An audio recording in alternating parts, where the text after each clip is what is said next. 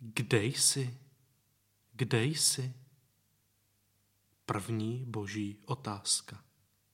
Bůh se na ní nepotřebuje ptát. Ví, kde člověk je. Ale ví to člověk sám? Uvědomuje si člověk, kde je, co je s ním, předtím, než sformuluje větu a odpoví Bohu i sám sobě? Myslím, že vědomně neví. Teprve odpovědí slyší a uchopí svůj stav.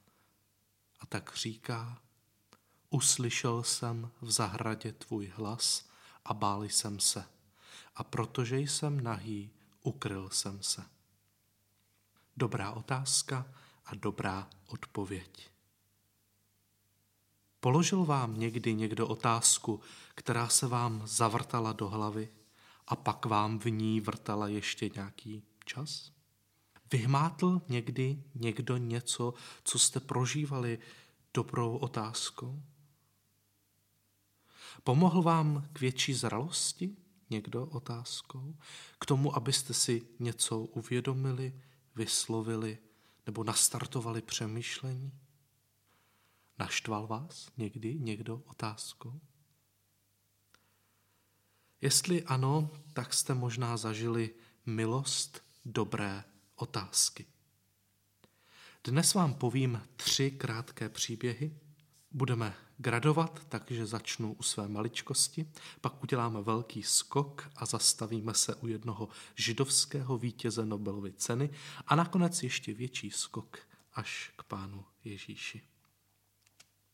Poslední semestr studia na vysoké škole jsem oslavil tím, že jsem si zapsal předmět vývojové psychologie zaměřený na výzkumy a neurologii. Vyučoval ho zahraniční profesor, tak jsem si řekl, že to bude stát za to. Nakonec si myslím, že si z předmětu odnáším poznatky jak vývojové, tak pedagogické.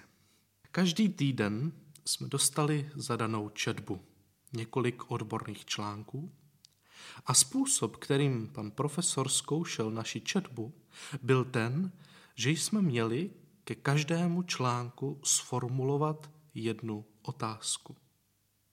Ta otázka nesměla být primitivní. Muselo být zřejmé, že jsme článek četli, pochopili, kriticky nad ním uvažovali a jsme schopni se zeptat na něco zásadního. Tím mě úplně odzbrojil a donutil číst jinak, než jen abych byl schopen mechanicky říct nějakou zajímavost z toho článku. Musel jsem mu položit otázku. A milost dobré otázky vyžadovala mnohem víc porozumění a čtení a práce. Druhý příběh. Pan Izidor Rabi v roce 1944 vyhrál Nobelovu cenu za fyziku. Jednou se ho ptali, proč si se stal vědcem a ne doktorem nebo právníkem jako ostatní děti. On odpověděl, moje matka ze mě udělala vědce, aniž by to zamýšlela. Každá židovská matka v našem okolí se ptala svých dětí poté, co se vrátili ze školy, zdali pak se něco nového naučili. Ale moje maminka ne. Ptala se jinak. Izzy, zeptal se dnes pana učitele dobrou otázku? A tím mě změnila. Naučil jsem se ptát, nikdy jsem nepřestal, a to ze mě udělalo vědce. Ježíš byl mistr otázek. Jak jinak? Vždyť jsme viděli, že Bůh už od začátku uměl pokládat dobré otázky. Vzpomeňte si na tu, kde jsi. Ježíš otázkami sloužil druhým. Podíváme se na dvě scény z Ježíšova života. První scéna. Lukáš 2.46 I stalo se, že Ježíše po třech dnech našli v chrámě, jak sedí uprostřed učitelů, naslouchá jim a vyptává se jich. Všichni, kteří ho slyšeli, žasli nad jeho rozumností a odpověďmi. Už jako dvanáctiletý puberták klade Ježíš výstižné otázky. Dokonce zamotá hlavu těm, kdo se celý život na plný úvazek věnovali studiu daného oboru. Dnes bychom řekli, že Ježíš byl geniálním dítětem, eh, takové to, které zahanbuje všechny své učitele. Dovedl se ptát na biblický text, nutil je přemýšlet, vyhmátl pravděpodobně jejich teologické chyby a teologická slepá místa a to, co přehlíželi. A oni museli přemýšlet jinak. Všichni žasli. Druhá scéna. Slepý muž křičí na Ježíše, ostatní ho okřikují ještě víc, ale on ještě víc křičí. Ježíš se zastaví a nechá ho přivést k sobě, těmi, kteří mu nejdřív bránili. Lukáš 18.41 Když se přiblížil, Ježíš se ho otázal, co chceš, abych pro tebe učinil? On odpověděl, pane, ať vidím. Neptá se Ježíš zase zbytečně? Ne. Ježíš chce slyšet sformulovanou prozbu.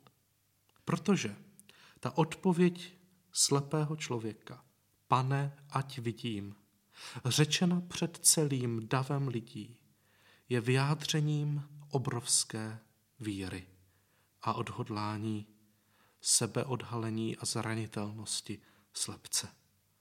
Jsem odhalen a vystaven před svými nepřáteli a před Ježíšem Kristem se svým přáním. Proto mu Ježíš může říct, prohlédni, tvá víra tě uzdravila. I Ježíš sloužil lidem, a tedy Bohu, dobrými otázkami. Mezi jeho oblíbené patří, co chcete, o čem se dohadujete, co si myslíte, že si o mě myslí druzí, nebo co si o mě myslíte vy, co pro tebe můžu udělat. Všimli jsme si tedy dnes, že Bůh dovede dávat dobré otázky. Dává je kvůli tomu, aby se on sám dozvěděl odpověď, ale abychom ji poznali také my. A abychom v odpovědi na ní odhalili sami sebe. Jemu, sobě i druhým. Jestliže je Boží duch ve vás, tak se projeví mimo jiné otázkami – které vám bude pokládat. Zkuste těmto otázkám naslouchat. Milost dobré otázky může přijít skrz otázku druhého člověka. A nejen vašeho přítele. Často právě skrz otázku vašeho nepřítele. Člověka, který je hodně jiný než vy. Má jinou víru, jiná přesvědčení, jinou morálku. U takového člověka je pro nás jednoduché jeho otázku nepřijmout, protože je nevěřící, protože je hříšnej, protože najdeme si důvod. Ale tím se vyhneme milosti dobré otázky. A kdo jiný nám dovede dát dobrou otázku, než ten, kdo je jiný než my? A tak se nás Bůh ptá skrz druhé lidi. Milost dobré otázky může přijít skrze biblický text. Milost dobré otázky může přijít jako myšlenka v hlavě. Moje výzva. Nechte si i vy v rámci osobní bohoslužby posloužit Bohem otázkou. Až budete mít sami své duchovní stišení, vezměte si k němu kus papíru nebo si otevřete svůj deníček a napište si tam dvě boží otázky, které jsme dnes slyšeli. První otázka. Kde jsi? A napište odpověď. Dobrá odpověď prvního člověka. Na ní je odpověď místní, fyzická, kde jsem, říká, že je schovaný. Zároveň odpovídá činem, co dělám, schoval jsem se. Je to odpověď, která popisuje emoce, bál jsem se a vztahová, jak mi je ve vztahu k tobě. Všechny čtyři tyto složky patří do odpovědi na otázku, kde jsi. A druhá otázka. Co chceš, abych pro tebe učinil? A tady si dejte chvíli a klidně napište spoustu věcí, které vám přijdou na mysl, jako prozby, přání, které byste vůči Ježíši měli. Napište jich klidně hodně, ale nakonec všechny až na jednu škrtněte. Jako by vám Ježíš řekl, máte jen jedno přání. Důvodem je to, abyste vyhmátli to, co po Ježíši opravdu chcete. A nutně to nemusí být to první, co nás napadne. A pak se s vírou modlete. Moje dnešní modlitba je inspirovaná závěrem žalmu 139. Bože, ptej se mě a zkoumej mě. Dovol mi zaslechnout tvou z milosti položenou dobrou otázku. Vždyť ty znáš mé srdce a víš, na co se zeptat. Zkoušej mě, testuj mě, ptej se mě. Vždyť ty znáš můj neklid.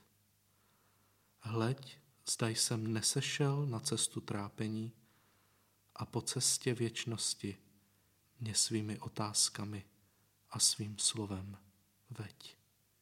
Amen.